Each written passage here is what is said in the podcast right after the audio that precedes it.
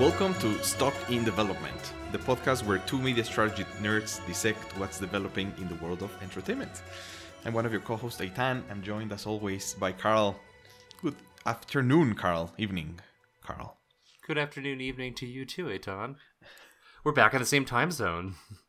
I know it's gonna be a two two weeks back home in Mexico. I'm currently recording from Ariela's childhood bedroom.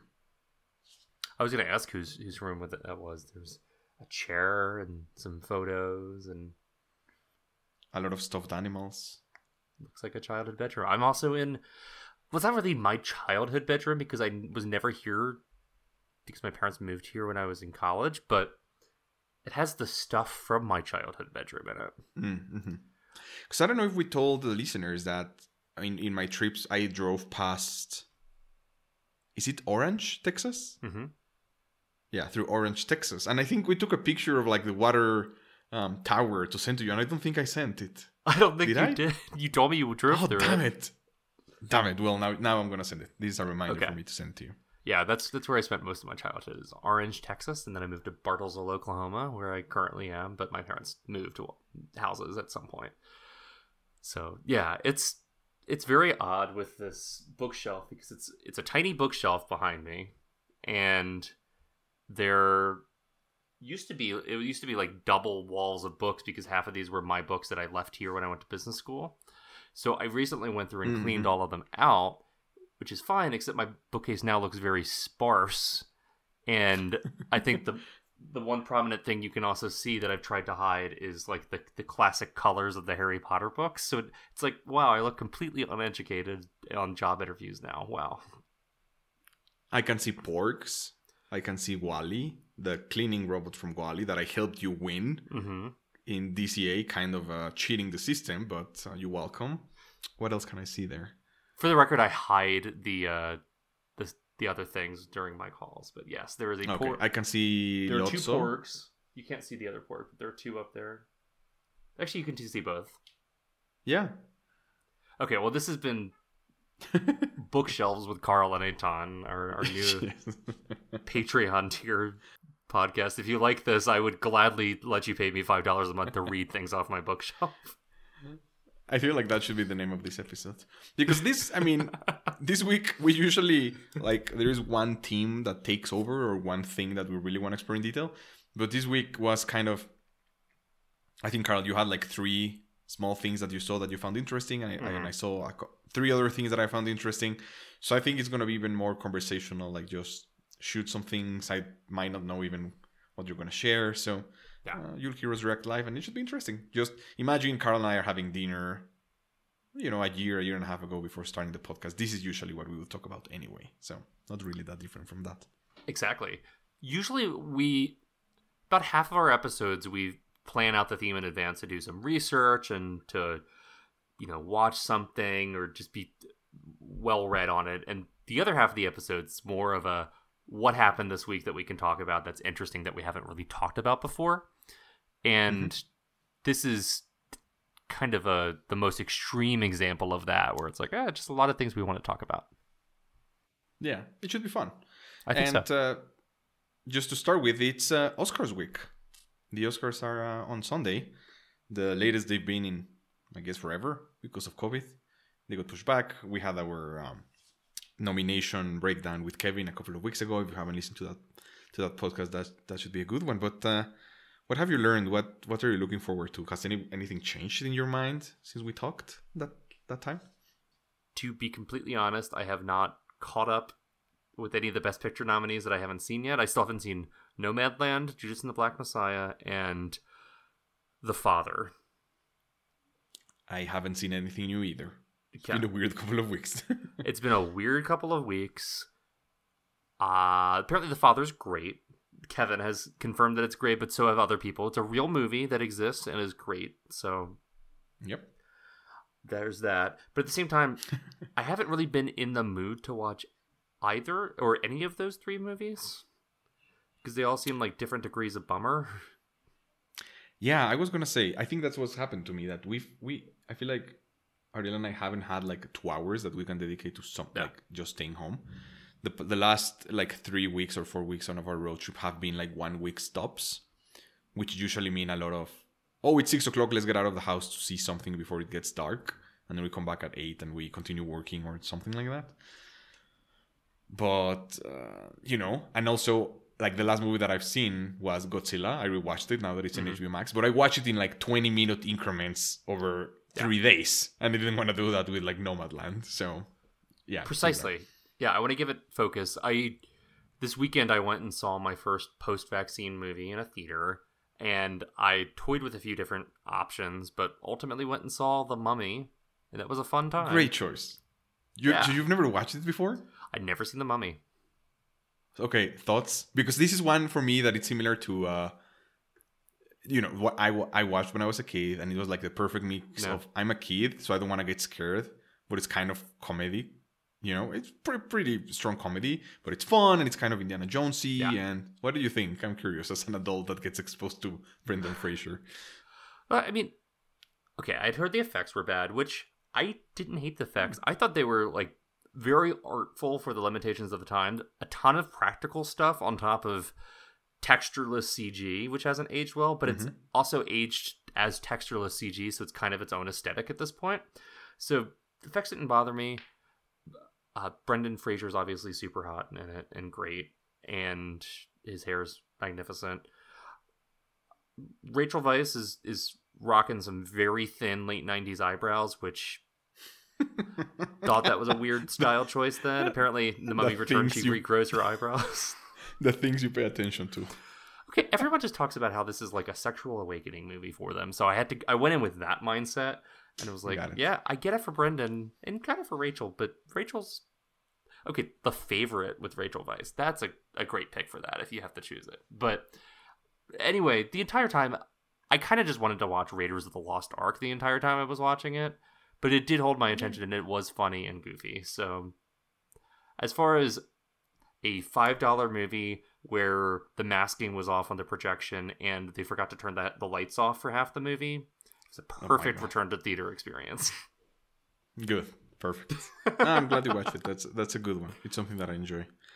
The other thing I was gonna say, I know we're tangentially we're leaving the Oscars, but the thing that I saw, I flew to Mexico, and I watched uh, Tenet was on the on the, one of the options, and I texted Carl and Kevin to be like, "Hey, should I do this now, or should I Uh-huh. just wait till it comes to HBO Max?" They quickly replied, "Wait for a TV." I was like, "Fine." So then I decided to go in two very different directions. I finally watched Sonic the Hedgehog because, come on, it's honestly probably the only way that I was going to watch it. It's fun. I And then watched it on that- a plane too. Spectacular. I watched what now I think is one of my favorite movies of all time in Moneyball. Oh yeah. It's just fantastic. You It's so good. Like the, the score, I had completely forgot. No, I have, I have, and I loved it, and I knew I loved it. But like, I forget about how good Brad Pitt is in it. I forget how great the Yeah. score is. I didn't, I didn't remember. And you know, we, you and I, you know, we're famous, pure, important people in the world. We met Billy Beane in one of our classes, and Mm-hmm. I remember seeing pictures of him and being like, Brad Pitt doesn't look like him, and he doesn't really look like him, but he has some mannerism that, from just seeing Billy Beane for two hours, I think he's perfect. He's so good in it, and I, I don't know, I just, for anyone that hasn't watched Moneyball, it's not your typical sports movie, but it's just great. So highly recommend.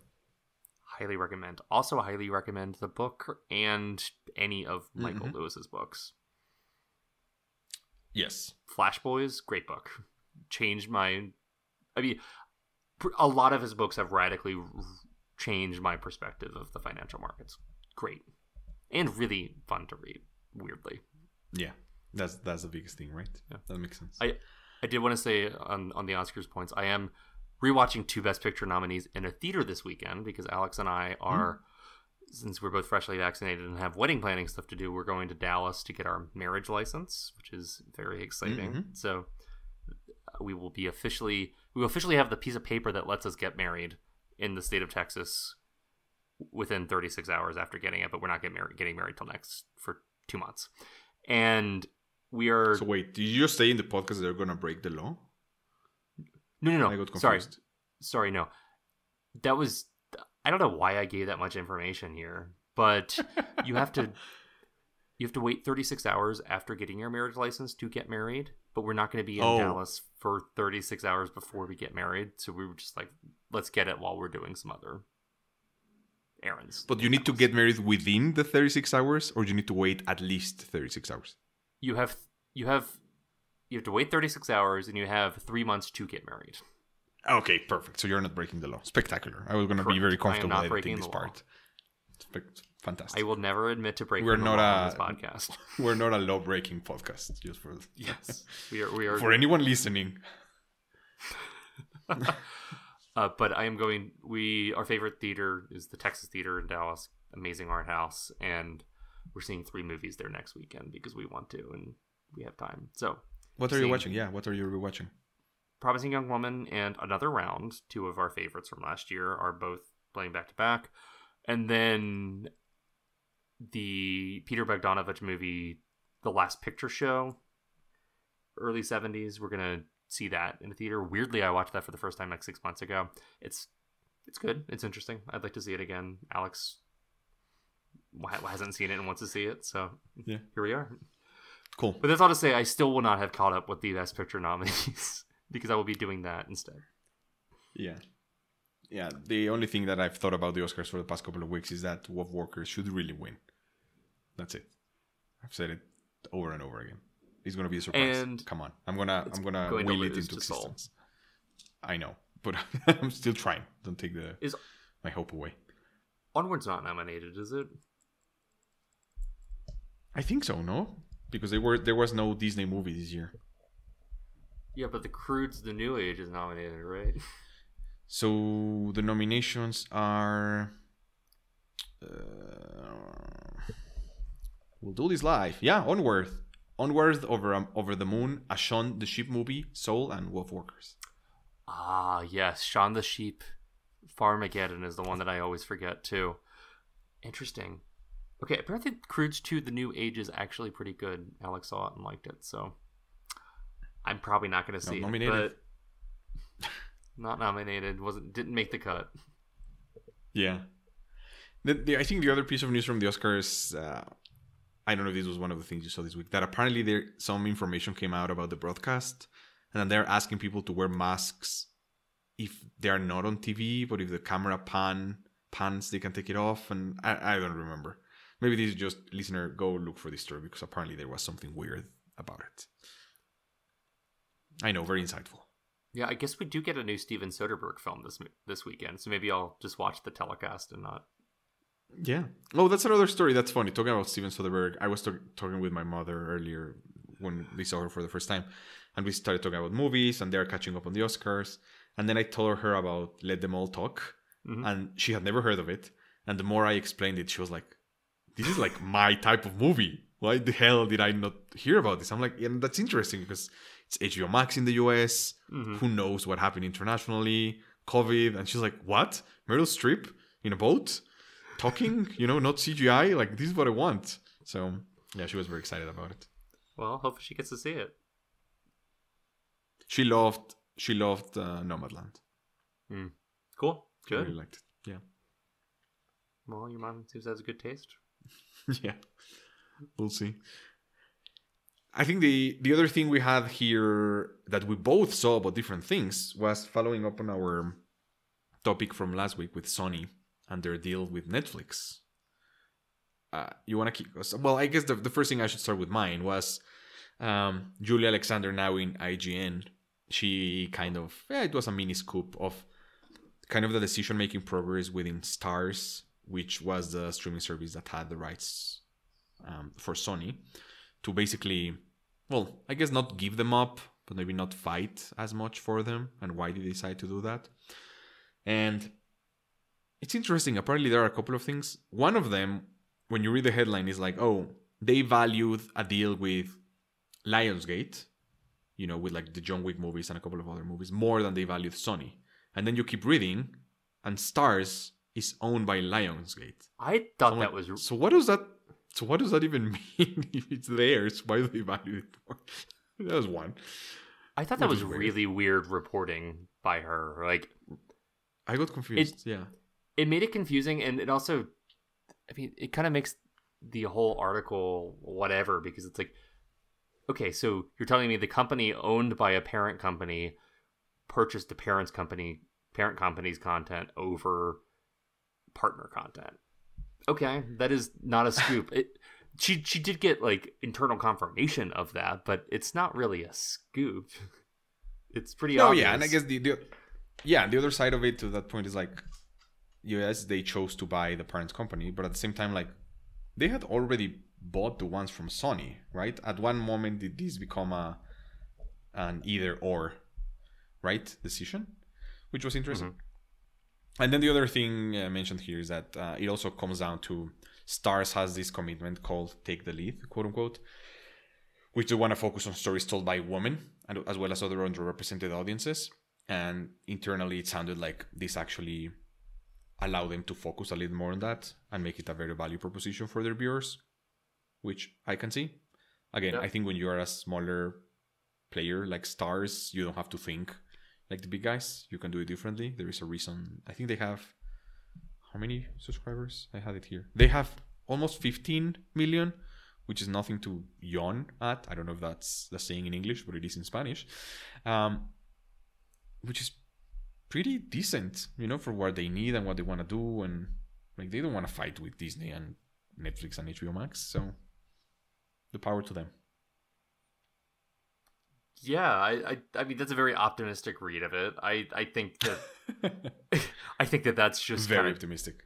damage control on their part of saying, but we're doing something different and we're investing in different content and don't worry, we're still gonna have John Wick and apparently Eli Roth has a Borderlands film, which I knew the Borderlands film was a thing with Cate Blanchett in it, but I had no idea that Eli Roth was directing it. So that's interesting. Yeah. Yeah, in my mind, this would be one of those that if it becomes AVOD, I would definitely have. Yeah. I love John Wick, and that seems fine. But again, I think, yeah, when you think differently for your content, you should also probably think differently in your go to market. So we'll see. We'll see what happens with Starz. I will hold out for the themed experience at Times Square. Peeta's Bakery. Peeta's Bakery, the John Wick coaster. I feel like we need to just like research everything we can about this thing that didn't theme park. happen. I know. There- now every time was I also- see a bakery, I think of Peeta's Bakery.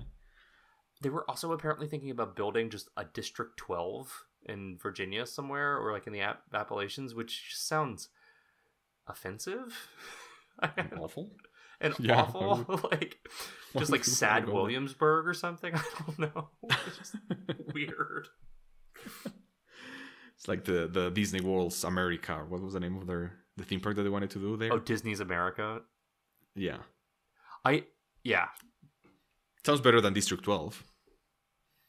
I think it was on podcast The Ride the other day. They somebody asked, "Can you imagine how, a like accidentally offensive or misguided so many of the rides in a Disney America themed Disney theme park from the '90s would be in 2021? Can you imagine? I mean, we're going to talk a little more about Disney later and some of the changes that they've made, but in retrospect, pretty great decision to not do it. pretty good. It worked out for the best. I guess. Yeah. So before we move out of Sony, did want to talk about an interesting just tidbit. This is this is more just a really random thing I read about today. So this goes with what we were talking about last week with Sony and having a lot of IP, which Eitan really wisely pointed out that they are also like a gaming studio and there's a huge amount of blockbuster IP within their their game studios. So something that's interesting from the opposite side is apparently Sony is struggling internally with how to manage developing big IP and redeveloping big IP versus small creative new games. And I mean, yeah, that makes sense. I feel like if you're a person that sits in the, I mean, I don't know how they're organized. These are things we only know about, like Disney and Time Warner. But if you sit there and you think of this Uncharted movie or um, The Last of Us maybe not that much because they're doing it for HBO, but you know, you made the decision to greenlit some of these movies not only based on what they could do theatrically, but also what could happen later. And while the deal is for like one billion dollars, Mhm. and maybe this is kind of the right thing to do, it's again one of those things where organizational structure and incentives and decision making making really muddies the water, and people can internally can be like, "What the hell?" Right? You you change things based on and now the decisions that we made based on a different world. You know, at the same time, adapt or die, and this year has been the epitome of that. Like we Mhm. need to try new things, we need to figure these things out, and if uh, you know everything at the end of the day boils down to like can i make more money if i have this internally or if i share it externally do i make more money if i sell it on its own or if i bundle it and sony got to the decision that it actually made sense. So Yeah, and I, I think from the, the game development perspective, it, it's interesting because it's just a mirror of the, the problem that we're facing in blockbuster film or just films is that more and more it's harder to justify going after making a $10 million movie that returns 50 million when you could make a $200 million movie that spawns various multimedia and gets you a billion dollars at the box office and blah blah blah.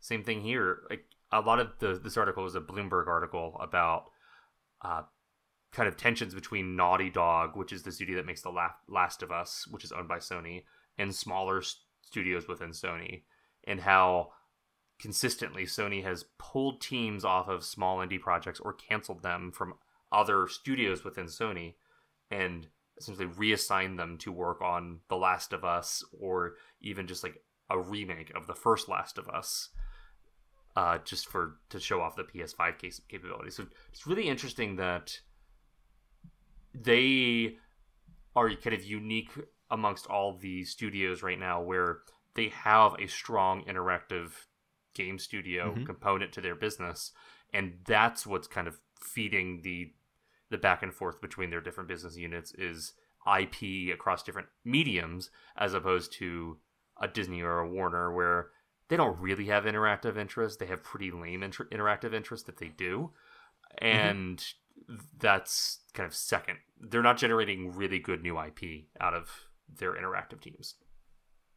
yeah and i think that's that's the, the biggest point in in my mind that makes it interesting that for disney and time warner is the opposite right the creativity from from studios and then they build gaming based on that. I mean disney closed off their own gaming. Now they license everything. So like star wars and whatever. But sony yeah is unique because the true creativity and the the true kind of new storytelling comes from this different medium where decisions are made different stories are told different. And it's also interesting to see because like there hasn't really what would you say has been the most successful movie or TV show based on game a game? Would you say Tom Tomb Raider? The, the Witcher It- in Netflix? I mean, if I had box office mojo still, I could just look up the highest grossing video game movies list and it would be easy. So let me see if the numbers has this so I can actually just get the answers. I think Um, yeah I, I I have to make a point that you you can rant about box office mojo every week. We'll find a way I mean, it might be it might be Sonic the Hedgehog now. Sonic did well last year. right but Huh. like Mario was bad Mortal Kombat has been bad uh Okay, when you when you say successful, are you talking about critically successful, commercially successful, or both?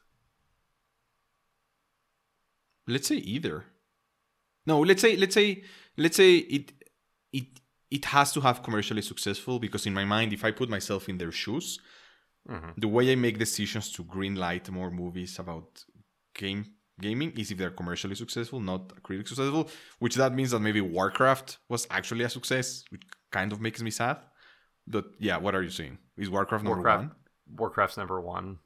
one Ugh, okay But fine I okay. guess I, I fell into my own pit hole or whatever Not quite though. So Warcraft's number Sorry, lost my AirPod for a second. Warpod Warpod Warpod. Warpods is number 1. Okay. Warcraft is number 1. Worldwide box office four hundred and forty million dollars. Guess how much of that was? which is nothing. guess how much of that was domestic? Oh yeah, I remember. Twelve. Fifty, but yeah. Forty-seven million. Same, So, same, same, same. But, but so that's the thing is like this is a huge. Actually, most of these It's the China. international box office is what's carrying them a lot more.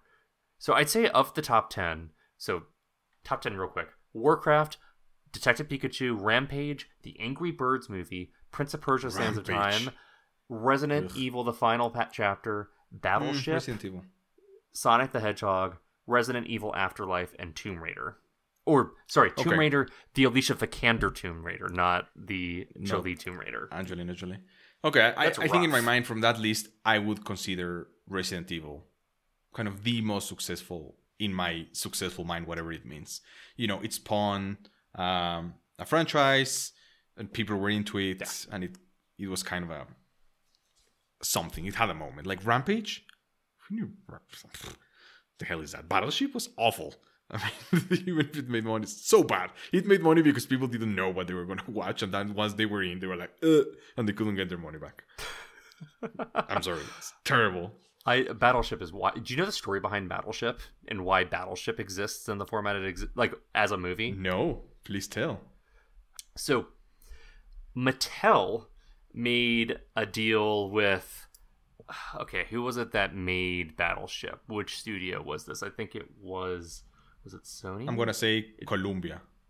It was Universal. Oh, okay. Columbia, yeah, Sony Columbia was my guess. It seems like a big Columbia move. So Universal and Mattel made a deal, or Hasbro. Well, it's all it's all owned by everyone anyway. Hasbro and Mattel are like the same. Okay, sorry. This is the t- most terrible. That's fine. This is a conversation. Okay, if we were sorry. having dinner, Yeah. you would be googling this. This is fine. I, I said Mattel, Hasbro, and Mattel are the same company. It's whatever. so Hasbro Mattel had a deal with Universal where they would spend X million dollars on developing film projects for the Hasbro Mattel brand. This came out of the success with Transformers because obviously if kids love Transformers, they're going to love movies based off of other products that Hasbro and Mattel make, like Battleship, the board game. That's uh, that's the other thing I was gonna say. It's not a video game. Even what list did you find? It's a board game. Oh yeah, that's true. It's based on games, so that's a good point. Uh, okay. But if we take this even further, what happened was there were other projects in development. All of them fell through, and none of them get got greenlit. But Hasbro and Mattel had a provision in their contract saying that they there was like a certain level payout, like a billion dollar payout or something, where if there wasn't a budget spend of the pro- appropriate amount in the contract, then Hasbro Mattel would get the payout. So Battleship was originally just some like small scale movie and then they turned around and told Peter Berg, "You have to put like two hundred million dollars worth of special effects to inflate the budget of this film, so we don't have to pay Hasbro oh Mattel a God. penalty fee." Oh Incredible! God. I love Hollywood. that makes. I mean, that makes a lot of sense. So honestly. that makes that makes a lot more sense why like you've got Liam Neeson, Rihanna, and a bunch of aliens in this movie. A bunch of randos. Yeah. I, I would But I agree. I, mean- think it goes it just goes to show how it it seems it seemed it's eh. it seems like it's a cursed genre Yeah. or even if not a genre it's just you know it just doesn't work and uncharted was one that i've been excited for a long time and now it's been in development hell it's been stuck in development for like seven years i think it's been through like 10 directors something ridiculous and now supposedly start finally filming but we talked about how they chose tom holland and it's like yeah, maybe it'll stay in hell some more. casting i don't know yeah Terrible casting. I, I will say Detective Pikachu is quite good. Yeah, I enjoyed it. I agree. I but enjoyed- and I was gonna say like Pokemon, incredibly successful TV based on the right. It's um Yeah. the yeah I enjoyed the. I was just thinking about that last week. I don't know why, and how I it was fun. I mean, I remember watching the original ones that I don't remember if they come Yeah. came out in the movies in Mexico and crying or like Pikachu kind of. Well, Ash dies and Pikachu does something, and there's also Mew and Mewtwo. Anyway, we digress. I I have seen those at a slumber party at some point. I was not a Pokemon kid though, so Okay. can't remember. I did before we move on from this topic. Did want to point out my favorite movie on this list of worldwide box office based on games, and it's Ouija. So I guess the horror movie Ouija is Mm. technically based off of the concept of a Ouija board. Yeah, Incredible. yeah, and also probably the one with the best return on investment, based on how much. Yeah, I don't think they had to What was the license. budget of? What was the what was the the budget of the Ouija? Probably nothing. Probably pretty good. Isn't it kind? Isn't it similar to the Blair Witch Project? I think it's a kind of a similar story. Maybe not as crazy as the Blair Witch Project, but Okay, maybe so I'm just confusing them. Ouija, it made 103 worldwide, and Okay, if it cost less than twenty, it could still hold. It might have not cost less than twenty. I hate the numbers. I cannot see the budget. Okay, give me a second. Okay, so it made 104 million off of a five to eight million dollar budget. Higher budget good. than I expected, but pretty Twenty good. X. It's better than Endgame. It's better than Star Wars. Pretty good. Pretty good. You'll take a you'll take a twenty X. Okay, okay, that makes sense. Anything else on games that you have? I don't think so. That's it. Okay, fun. So, speaking of games, would you like to move to sports? yes, I guess soccer is a game. So you know, this is not a sports podcast. At least half of us is not a sport podcast, even though Carl is into sports. But there, there, there's, there's been some crazy news for the past two days that I think is worth talking about, and especially because I think it, it has like very similar, uh, like metaphors and No. relationships to ideas that we could apply to the entertainment industry. But basically, a little bit of context. So, European soccer, best soccer in the world. Spanish league, UK league, the Premier League, Bundesliga in Germany, Italian, best leagues in the world. And then their top teams, like uh, soccer is a little bit different than the sports in the US because they are it's incredibly top heavy like the top 10 teams of those leagues combined are like the best and have been the best clubs in the or in the world for the past you know whatever century. Real madrid barcelona manchester united chelsea juventus milan um, even bayern munich uh, you know like these even you know you've carl you've heard these names even right? At that yes, level. Yes, I have. and it's been incredibly top heavy because uh, first of all there is no cap like they have here in the us so they can spend however money they have because they're the most popular teams they have more money they can spend more money in players which then they make them the you know it's a self-fulfilling prophecy and over the past couple of years something that's happened is that it's reached kind of a maybe a tipping point but there is this other league called the Champions League. Have you heard of the Champions League? I have. I know very little about it, so I but okay, I've heard perfect. of it. I'll say. So let me let me see if I got this straight. The Champions League is it's like every year they decide who's going to be in the league based on how the teams have done individually in their own countries and they all compete together, but it changes every year who competes. Yes, yes. Okay. So uh, take this approach again. Um, these are the best leagues in the world, including other European leagues. And they basically said every year we're going to do this tournament that is going to happen during the, the midweek. So each country plays during the weekend, and we're going to have this tournament that is midweek, where the best teams of each league are going to play each other. We're going to have like a tournament. And this league is basically the best league of soccer in the world throughout the year.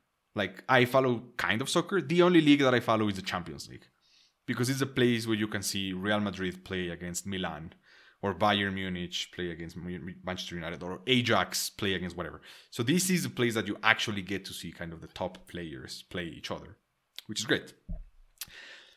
Now, soccer has a ton of complexity that we learn about in our sports class because it has like different governing bodies.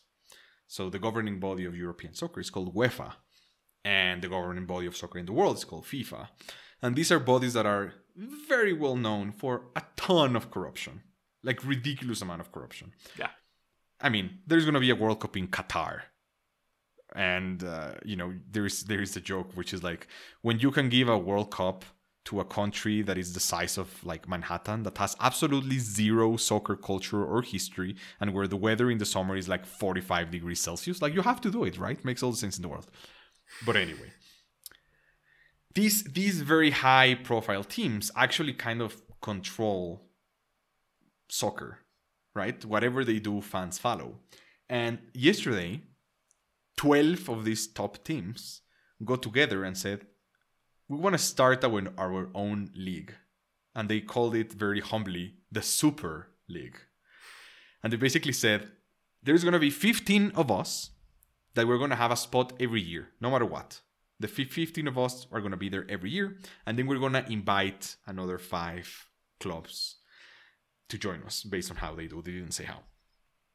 But basically, it's like if Disney and Time Warner and Paramount said, okay, the academy is terrible. We're just gonna create our awards. Yeah. And we're gonna create a different thing. And we're not gonna care about all of this stuff that exists. But at the same time, Academy, we still wanna be a part of it. Right? And then sorry, I've talked for a long time. React. Well, I was just gonna say that metaphor holds until you realize that, that would be like that metaphor works if the Oscars was actually a profitable big money maker of an event like these broadcasts are and these matches are. Right. Or even it could be like uh, there might not be something as specific, but even if these studios said we're going to create our own theater chain, and we're not going to care about anyone else, and because they're so top heavy, they're kind of poo-pooing on everyone else, mm-hmm. and basically what's happening is that they they are betting on we can get the best TV deal by far than anyone else can. And not only that, that means they're also going to get a crap ton of more money than everyone else. Yeah. And they're just going to become ridiculously better, which they already are.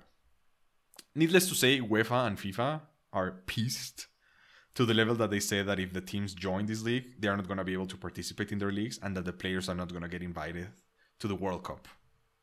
Which, again, for the US, World Cup is the biggest sporting event in the world. Like the Super Bowl, nobody. I think the Super Bowl is seen by like 300 million people in the world. The World Cup is watched by like 1.5 billion or something ridiculous.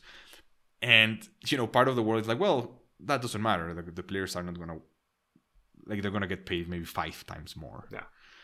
And it, it was just interesting to see how they're trying to fight the system and they're you know they're saying oh it's because of covid we lost so much money and this is the only way we can survive but it's just uh, a typical. I, I thought something that you would enjoy of just basically rich people being assholes and being like, we're gonna take more of ourselves because we already abused the system mm-hmm. to become significantly better and more important than everyone else. Now we're gonna take that importance that we got from all of you, and we're yeah. gonna crush you, which is just bananas. I, I find it so funny that UEFA and FIFA are trying to threaten them with like censure and you're you can't be part of this because it's like it's like saying that the the World Series isn't going to allow the Yankees, Cubs, Sox, or sorry, Red Sox, Cardinals. And Braves not to compete every year. It's like all those people would just all the fans would just walk and watch the other thing. That's so stupid. That's such an empty yeah. threat. And even even more so in Europe. yeah, they're saying they're staying in their leagues yeah. But it's like, but then people like me that can only watch something, and I think that's the point, right? Where you would ask me, I'm like, you know, we've talked about innovation is good. Look for new things of selling your product, and if you ask me, what is the thing that you would be more likely to watch? It would absolutely be the Super League, uh, right? That you could make that point, but then you're destroying everything else. I don't know if it's worth it learning about sports and the business behind sports has just shown me how not sportsmanlike that whole business is. It really is just a bunch of billionaires who want to show off their power or wealth by using these people as proxies. I don't know. It, it's it's very it's a very weird thing. And the only reason leagues and conferences and everything actually really exists in the 20 late 20th century is for media rights. Like that's the the real different the real thing here is everyone's banded together so that they can sell the rights to their matches and sell it on a kind of equal playing field. That's something in the United States people have tried to disrupt. I, I know like the University of Texas tried to do a Longhorn channel a few years ago, just for mm-hmm. people that want to watch, watch Longhorns all the time. It hasn't really taken off, but I imagine as I mean, what what's stopping the Super League from st- standing up their own D2C service? Nothing. That's probably the turn, right? The end go, and that's the whole point, which which they're saying this would be different from anything else because it will be these 15 teams running it. Yeah, there is no overarching whatever deciding anything else. It would just be them. And yeah, it's like if in the end, and I think the NCAA it's a good example. It's like if the SEC, right, Alabama, LSU, Auburn, all of these great schools, just say, "Hey, we're leaving the NCAA. You don't give us anything. We control most of the money." And then NCAA could be like, "Well, then we're gonna kick you out of every single sports," and they could be like, "Fine." Like we don't care. Yeah, exactly. And it the might SEC get there at care. some point. Yeah. Well, I mean, they, are so powerful that they could do it they were talking about that with California a few years ago when it was up. It was being debated whether or not athletes oh, should yeah. be able to control their likenesses and and make money off of their their likenesses and their image. athleticism, likenesses and image. and image. I think it's the thing, yeah. yeah. And the NCAA was threatening not to allow California schools to compete. It's like it's so stupid. Also, pay athletes, let them make money. It's ridiculous. Sorry, that's my yeah my screed there. We can do an episode about that too, but it disgusts me that athletes are not allowed oh, to control their image or, or get sponsors. That's especially that's, when they create so many millions and billions of dollars in value, and especially when so many athletes in these uh, in these college programs are from underprivileged backgrounds or minority backgrounds that are exploited and that are not given tools to succeed after they've been professional athletes or after they don't even make the league it's right. That's the thing. Disgusting. Most athletes don't make anything later. Right. Yeah. And even if you're like a swimmer, like there is one in how many like Katie Ledeckys. I mean, and that's Stanford. why she stopped stopped swimming for yeah, Stanford. She yeah. took the sponsorship money instead. Good for her. Yeah. But it's only because you can, because he's the most famous and the, right, be- the exactly. best one these days. But yeah. Yeah. Okay, we, we got worked up over sports. Well, yeah, it sounds like we could do an, a sports episode. That's great. It's good to know. Sounds like somebody does know about sports, huh? Yeah, look at that. Hmm. Carl is proving all of us wrong, which is great. We're gonna go watch a Rangers game in Dallas, right?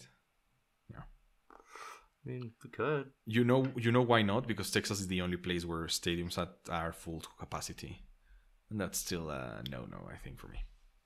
That's fair. But that is a great segue until into California social distancing politics. Woo, very exciting topic. I mean, but this is something that you saw. Tell us, tell us, tell me about. it. so I was just skimming through Deadline, and I just my eyes glazed over trying to understand the COVID new updated COVID rules around activity or what is it? It's for activities and events, which are different than indoor concerts. Mm-hmm. So, activities and events cover movie theaters, museums, zoos, and aquariums, and not indoor concerts. So, indoor concerts have a different rule and regulation. And now it's just insane. So, everything is mapped out differently to all of the tiers, which having not really spent that much time in California during COVID, the tiers are very confusing to me.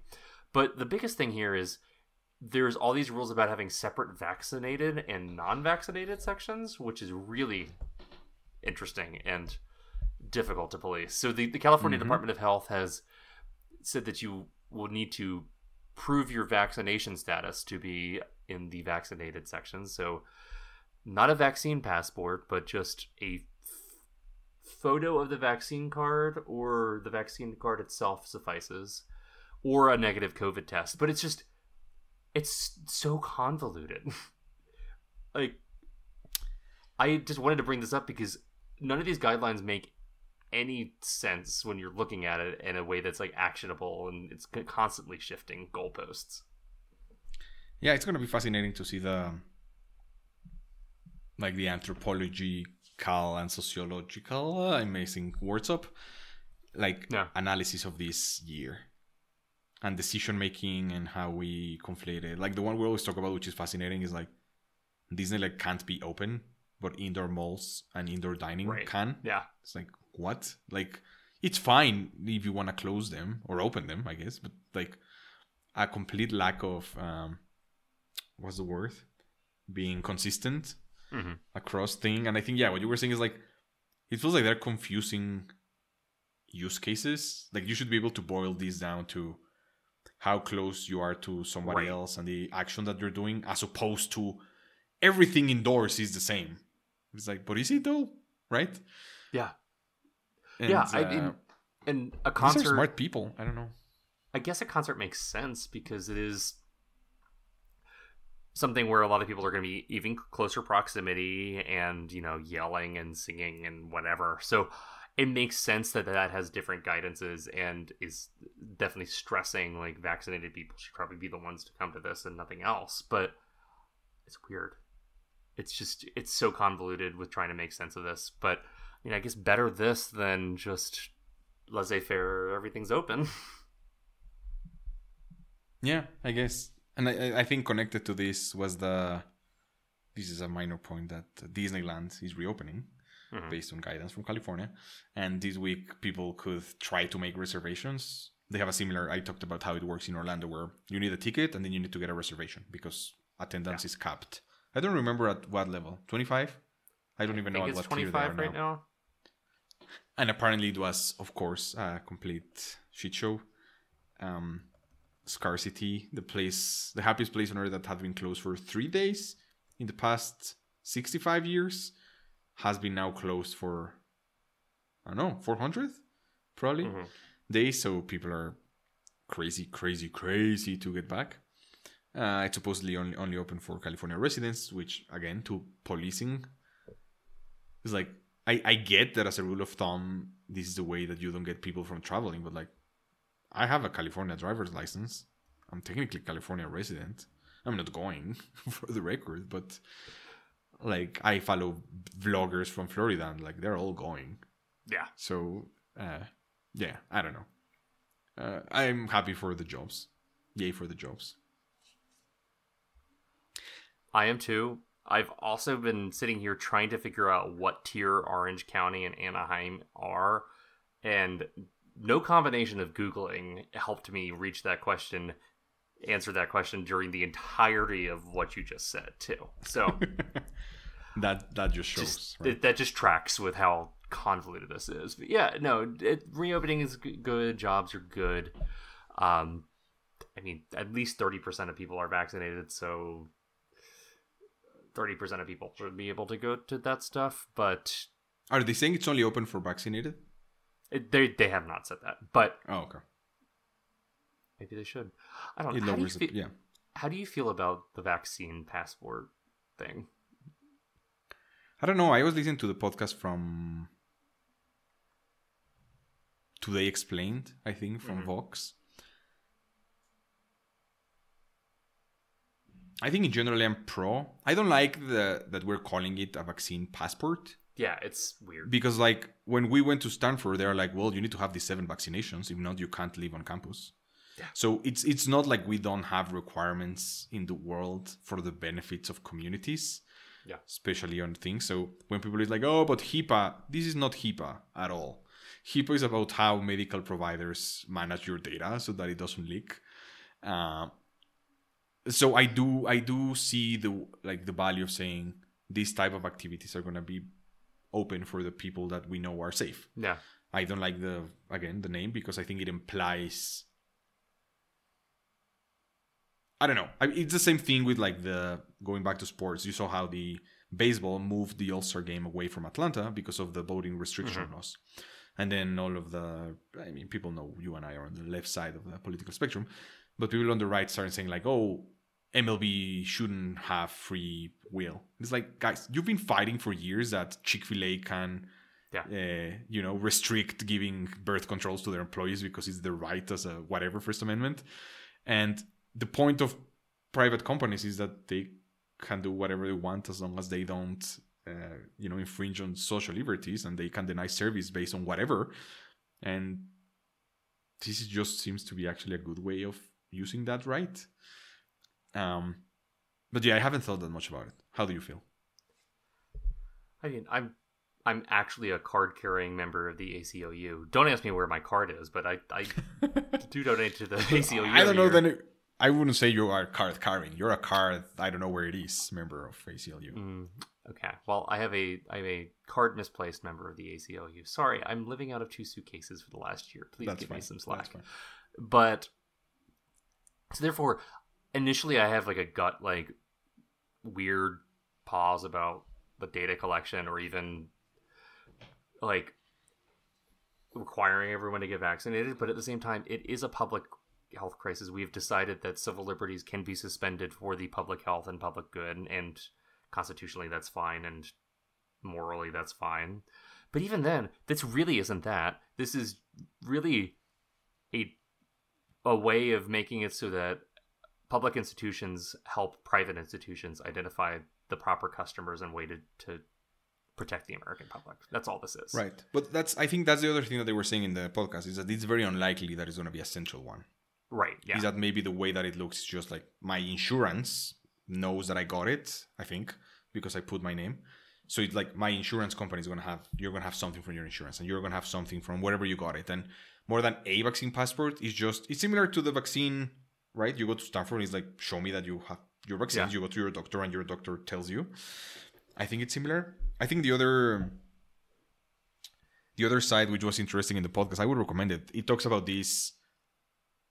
I don't know how you call it profession, sociologist or something that says, you know, people say, I don't want to get a vaccine because it's freedom. Yeah. And I don't want to say that if I have it or not because it's freedom. And then at the same time, uh, Disney can say it's freedom. I say I only let people that No. have the vaccine. But he says that in the West, we have this, specifically in the US, because Europe has a very different set of values of how they Mhm. think about things, I think, which is more community. But he talks, I don't remember how it was called. I'm going to mess this up. Like, that there is, if you think of freedom as actually freedom, it actually means that you can live the most fulfilling life that you can. And that actually means being alive. And that actually the, the, the biggest way of sharing freedom between all of us is making these choices for the greater Yeah. good. It's not only about like you can't be free if you're dead. And it's like a very pragmatic way of living, but like when you explain it in the not in the negative way, but in the nice way of like freedom is you being the most human and living the most experiences and you blah. and then what does that mean? That means sometimes if there's a health crisis, we need to take one for the team. And if there is blah, freedom is not it doesn't have to be an individual concept. Which I thought was Right. interesting. That is an interesting concept, and it's it's just it just goes back to the root problem of this whole thing is that people we've conclusively seen over and over again this year that people cannot make individual decisions about the health and safety of other people. It's all very self-serving, and whenever the the risk becomes something that you don't care about, then you aren't making the choice. You're you, people have been making risky choices for other people this whole year, and it's very frustrating. Yeah, and I think this is the other set of values which I don't know enough about other countries. If anyone else in another country, like you know, when we say we support lockdowns, Yeah. or when I say, you know, people is like, well, what about jobs? And what I say is like, well, I support a lockdown that also includes taking care for the people that are not going to have their jobs, right? That's kind of baked in. Yeah. And that's also why when I think of healthcare, and it's getting very political, right? I agree that healthcare, everyone should have healthcare because having healthcare allows people to like right you like how important is healthcare for you and you're like that is just something on your on top of your head and then if you're in the middle of a pandemic and then you lose your job having to care about that but then even like if you ask me hey and you want to start a startup part of me would be like well but i'm not going to have health insurance and i'm going to have to pay for it Yeah. And it's only a risk for people not to follow their dreams but anyway like there is this base layer of support that i think humans need to be the best versions of themselves and Mhm. I don't think the US have has it. Anyway, you asked me what I think about vaccine passports. Not that. Well, to put a button on that, you you said that one way that they could implement this is having all the insurance companies all handle it independently. That sounds like a nightmare. Like just having uh, thousands of different groups organize things independently in ways that don't Well- communicate with each other and but that is the problem with our healthcare system is that is the nightmare it's just all these things trying to coordinate Yeah, but it's a similar way. I think you know when you would ask someone why don't you want the federal government, it's because I want the federal government to know.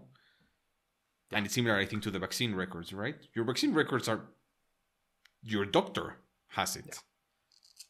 So maybe it's not that. Maybe it's another com- clear. You know, like the security company is trying to come up with something. And I think it's gonna look more like that than essential. Maybe each con- each state, Yeah. like California, might have one. I don't know. But what's is it any worse having well letting Google know that I've been vaccinated versus letting the state of Oklahoma know that I've been vaccinated? Not really. Probably worse because the state of Oklahoma is not going to try and sell me ads about a vacation because I'm vaccinated now. Yeah. Well, I don't know what the state of Oklahoma thinks of vaccines in general, but anyway, that's a story. yeah, but that's that's that's another episode we will never make. So exactly. anyway, okay. So I think we had another topic to close this one out on something closer. To oh, our our, our favorite our favorite topic. Uh, this is a great topic to end our episode with when this has just been kind of a pessimistic, rambly episode. It's Netflix, everyone, and pessimism about Netflix. well, I don't, I don't know if it's pessimism about. Netflix. Okay, I haven't read the We'll article. see. You're gonna you're gonna fill me in on what this. Yeah, I actually don't know if it's is. pessimism. It's just interesting, but uh, for everyone that doesn't follow him, entertainment strategy guy, very creative name. Follow him on Twitter. He has a great Substack new- newsletter, and he makes like very detailed, kind of data-driven analysis of the industry, which is great. And this week, last week, he had um, an article, an analysis called "Is Netflix finally feeling the COVID-induced production slowdown?" and what does it mean for the streaming wars? And basically, I just found it interesting. I sent to you earlier today because it talks about how um, April and March of this year have been the, the months where Netflix has had the least amount of originals in the past three years. It's still more than like 2017 and 16, but versus 19 and 20, it's significantly less. And it just talks about how um, Netflix producing its own shows and binging, getting back to our topic, our question from last week, impacts how a TV show gets produced. And how, because when you're binging, if you think, you know, you have writing, pre production, shooting, and post production, when you're binging it, you have to wait for the last episode to be ready bec- before you can show anything, right? Mhm. TVD, you know, the Disney shows might be done before they start because of COVID and stuff like that. But kind of something that suddenly happened to Netflix is you have to stop like all the studios for a couple of months because of COVID. And then when you restart, it also takes them longer. And just something interesting that he talks about the crunch is that it's not only that, that some things have been delayed, but also that their licensing deals are also going to get delayed. Like they have Grey's Anatomy, and that season got delayed by six months, and that also means it's going to be uh, late by a year, I think, on Netflix now. Wow. And it does a little bit of a connection of how we've talked about how Netflix thrives on volume, right? Of, making sure everyone, every niche in their platform has something to watch. And then it also thrives on home runs, right? On Queen's Gambit, Tiger Kings, Mhm. the, uh, the, the Crown, and things like this. And then suddenly, if you are playing the volume game to find these home runs, actually having less stuff hurts you. And um, you know, versus someone like Disney that they're like, well, I'm gonna make three shows, but they're gonna be amazing, and that's all I'm gonna Yeah. do. I'm not gonna do anything else, and it's just different. And you know, he says that long term, it's probably not gonna be an issue, but it's just something interesting to see, uh, kind of how it actually looks on the day to day and the impact that Mhm. COVID had and could have, and yeah, that that that was basically it. highly highly recommend to uh, to read. I'll we'll link this one in the show notes and go follow him on Twitter. If he ever wants to be in the podcast, we would love to have him, of course. But yeah, it's a good person. It's a good follow. I mean, th- this analysis makes sense. It's nothing new to us. We're both on the same page that the content slate on Netflix is dwindling for them, just based on everyone pulling the deals. NBC Universal's apparently rumored to pull out at some point. Sony just made the billion dollar deal with Netflix, but that's got to come online. And yeah, I, I think they're at a point now where they're no longer spending the most amount of money to acquire things. I think Apple is outspending them on like a, a lot of stuff that Apple really, really wants. Mm-hmm. Not not stuff that Apple's developing in house. Netflix obviously has a, a lot of great stuff being developed in house, from animation to three body problem to what have you. But as far as the the actual distribution goes, I, I think they're no longer the wealthiest people in the room and they're also increasingly spending on on cheaper things too just to flesh out the kind of flash in the pan reality content of it all yeah and i think another point that he makes which i really like is you know how they say uh, Netflix has the best algorithm, and they use the algorithm to learn what people want to watch, and then they create one. It's like, well, if that algorithm was good, maybe the average of their content also would be good, which is not. So, yeah. Anyway, it's one of those things that people sometimes give credit where there might be for some things, right? The discovery yeah. is very important, but then the side of oh, they make decisions based on what you watch might not be as much. And Carl stood up to get something from the bookshelf, the aforementioned bookshelf. What are you reading now? So I just finished reading I'm going to get on an NSA list for this, but uh, Edward Snowden's biography, Permanent Record, which is just. Eitan laughed because it's just a big picture of Edward Snowden's face. Kind of looking there, sad. There... He doesn't look like very excited that his book gets got published. Well, this is the famous like screen cap from the the video where he announced who he was. But I'm bringing this out because there was something in here that really just struck me when I was finishing it last night. And let me get to it. Sorry about this. This is a good point, I, I swear. it's worth the wait.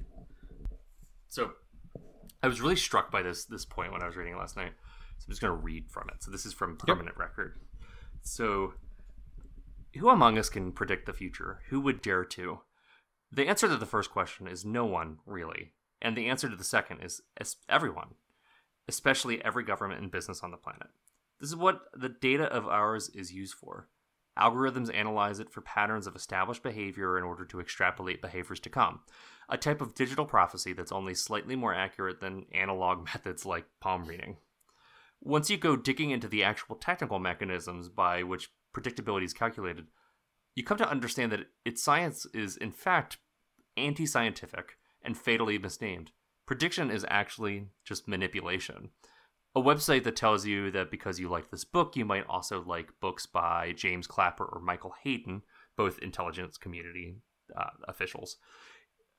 That isn't offering an educated guess as much of a mechanism of subtle coercion. And I just, that was such a light bulb moment for me. Just that, yeah, as, as much as we, we tout the algorithm and, and tout the ability to, to do this, they're all systems still made by humans to push you towards the things that want they want you to push to. And I've definitely had that experience with Netflix's algorithm. I've talked about how they push the farm on me all the time. Uh, there, there's always like whatever flashy new Netflix series is has just come out is in carousels where it doesn't belong. It's really not an algorithm as much as it is like a bunch of loose connections to directors and genres that you like, a bunch of stuff they're trying to push, and then ultimately, I they tout that they're producing everything based on this magical algorithm and just choosing what what they like, and it's it's really not that. It's it's just oh we know that this market does well. We like kids in this age range. Uh, we need to make a movie with two Latino stars. Like we're gonna move from here. Mm-hmm. That's still something they have to go out into normal Hollywood and find all the talent to do that and make it. They're just not magically like auto populating it with content based on what they need. That's a totally yeah. different ballgame. Yeah, that that was a nice paragraph. When you got a uh, Edward Snowden book out of your bookshelf, I was like, where the f- the f- where the hell is this going to? but yeah, it's. I mean, it's similar. Like for over the past couple of months, I've been thinking about a lot about the, you know, the Occam's razor, and how they Yeah. say that the the the simplest answer is usually the explanation for something, but how it also applies to these things. Like when you're trying to make a decision on something, making something complex doesn't necessarily make it better. Like making it more variables doesn't necessarily make it better, and it's just interesting to see again that's why i said this this might not necessarily be anything against netflix it was just a point of how the way they do things impacts their operations on a day-to-day which was interesting but um yeah just one of those things that uh, keep us interested in the sector Nothing taught me that more that that your last point about Occam's razor more than getting an engineering degree. You really start learning like all the heuristics and thing to make things to make every project go a lot faster and just get to the quickest thing to get something done. My senior year, so I was chemical engineering, so we didn't have a, lot to do with electronics engineering, but we had to take some basic classes in case somebody wanted to pass the fundamentals of engineering exam or something.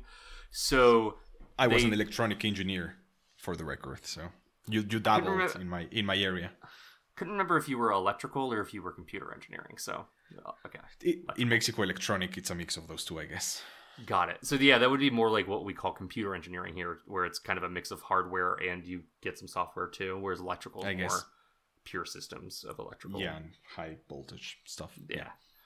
But my my senior year, we so we took a, a pretty quick course of exams that went through electronics, and one of the things we did was electromechanical systems two or something.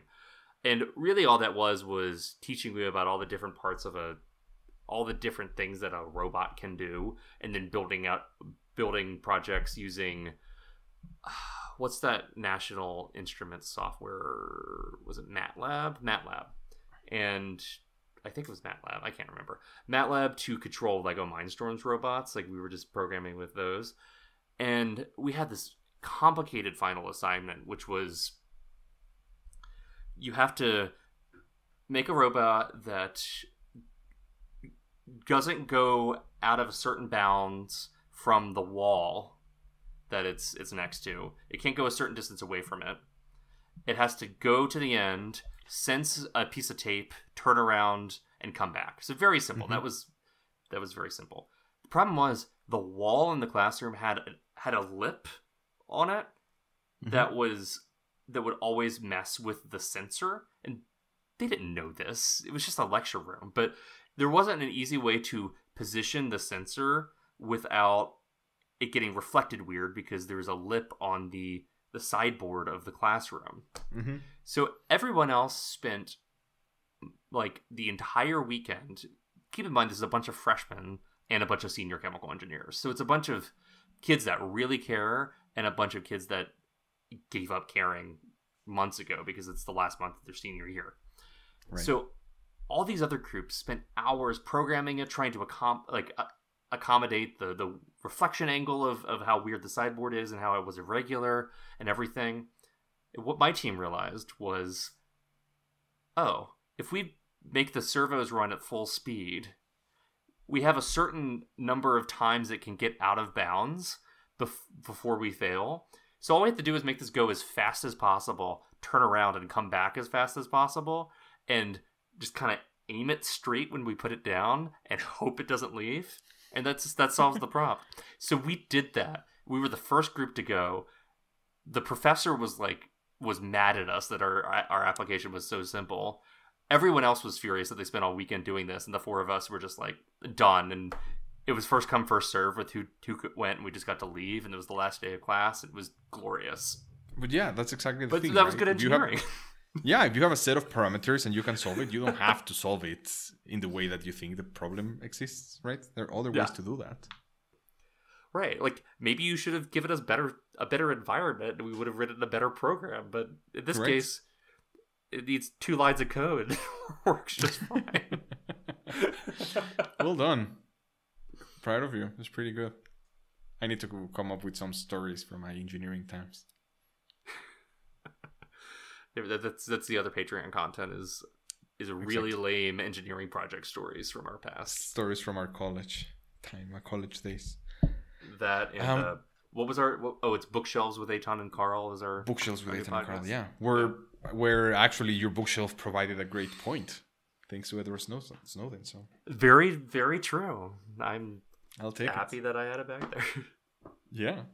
So this was our kind of a brown bag episode of things we saw during the week and bookshelves and I guess political and socioeconomic points of views on vaccine passports. Did you have any AUAs to close this out? I had a very Boy. quick one I got. you, yeah, ask me and I'll, I'll think of one. Yeah. Cool. I got one from our friend Alex, who already asked a couple before, and he was just wondering, and I think we've talked about this a little bit, but how do we see, you know, prices are going up. There is a ton of streaming now. Mm-hmm. Things are getting international. And then, especially in developing countries, there is going to be a cost crunch. How do we feel about these things leading to piracy? And is that going to be an issue? I think in countries where it is more difficult to stream legally, either through ability to pay or willingness to pay, there certainly will be piracy. I've I've heard from as I've made international friends over the year, I know so many people that learned English through just watching American pop culture. And you have to pirate or stream illegally most of that pop culture, or you did a decade ago. And that that's exactly what's going to happen here. If you don't provide people with opportunities to watch things legally, they have no recourse but to turn to that. Like I was uh, trying to watch this Elaine May movie, The Heartbreak Kid, that uh, blank checks covering Elaine May. Everyone's losing their minds about Elaine May right now. It's just the the month of Elaine May, and with the you can't find it legally anywhere. Everything's out of print. There aren't that many copies of the DVD in circulation at libraries. To buy a new copy costs 80 bucks. Or you can just find it on YouTube where some nice diligent person keeps uploading it. So it's like I'm going to just watch it on here. And this is by the way because a pharmaceutical so Bristol Myers Squibb technically owns the rights to this and like 20 other movies and just won't release them because they mm-hmm. bought them back to our point a few weeks ago about or last week about Coca-Cola owning Sony.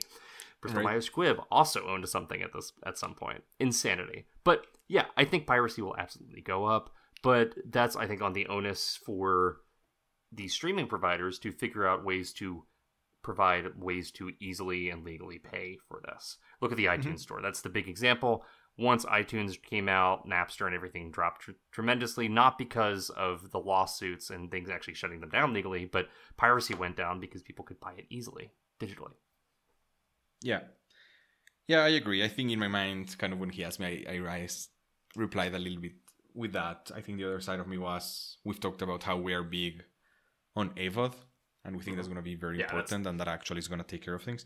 And then the other thing is that, that I was just thinking about this I'm a believer in like markets, right? There is a part of me that believes in mm. finding the optimal. And I think, especially now in this streaming service where we've solved distribution and there isn't really a cost distribution, I think decision making is made with that in mind. Like it's kind of baked in into how decision making works. And you know, you could go to Disney. Netflix is a perfect case. They keep saying that they're gonna crack on password sharing. And it's been what, twelve years? Like if they if, if you know, and this was different of course, you know, with VHS. I remember there was in Mexico an ad campaign which was like uh two kids were watching a movie and it was you could tell that it was like pirated. And mm-hmm. then the the kid would turn to the like the, imagine i'm in your house and this is your vhs i would turn to you and i would be like your your thing is piracy. And then you go to, you would go to your dad and you say like i have a pirate dad because my dad got a pirate version of this. So it's like you don't like having a pirate dad so don't do piracy or something like that. And at that point again because distribution was so difficult right? And you were saying like access was complicated. I could see that. Once the access becomes simpler i think between that and kind of the market deciding for things makes sense. And i think we, we saw it uh, it was amazing to see barry jenkins was in mexico and he took a picture with moonlight a bootleg version of moonlight. And it's like, you know, uh, is Moonlight being available in Mexico bad? Sure. Is anyone that is buying that one version illegally was gonna pay to watch Moonlight? No. So I'm not saying it should it shouldn't exist, but it should exist. But I'm just saying it's kind of part of the market, part of the reality. It's there, and I agree with you that it's Right. anyway going in the right direction. yeah i mean piracy there will always be people that don't want to pay for content and it is on the market and on the companies that own the content to provide it in a way that is affordable accessible and just easy to use and i think once people once that happens people will pay for the content because it is easier than breaking the law the Which we the- didn't do today because you explained your marital license, which is great. Very true. And me watching something on YouTube that is out of print, it's not against the law for me to watch something on YouTube. I'm not distributing it. I'm just the end user. but the the American version of the, the campaign, well, not of the campaign, but the big anti piracy thing in the US was this very 2000s like look at this look at this graphic I did, i'm sending you a link so this used to play in front of like DVDs and everything, and it was just this very like 2000s music video-y thing of like somebody saying you wouldn't steal a car. so Oh, why I remember. So why would you start a DVD? Yeah, but that that font is iconically bad, and I'll just just leave it to to Mindy Kaling has a stand-up set where she's like, well, I would steal a car if all I had to do to steal a car was like touch it, and I had another copy of the car and I could give all of my friends a car, and the original person didn't lose their car. I like it. She's like, I'd probably steal the car. I don't really care about f- like Ford getting it. it's great. So, AUA for you. I know neither of us are huge gamers, but we're both like game aware. So, what would you want a adaptation of as far as a video game? My favorite game after Uncharted is God of War. I could see that happening. It's kind of similar to. It's kind of a mix of, you know, mm-hmm. myths, Greek myths, and Witcher type stuff. So I don't know if there is some like Horizons Zero Dawn. I played it for like a couple of minutes and I watched a ton of videos. It's probably one of the most beautiful things I've ever watched. That seems like something that could really be um, there. Uh, Mm-hmm.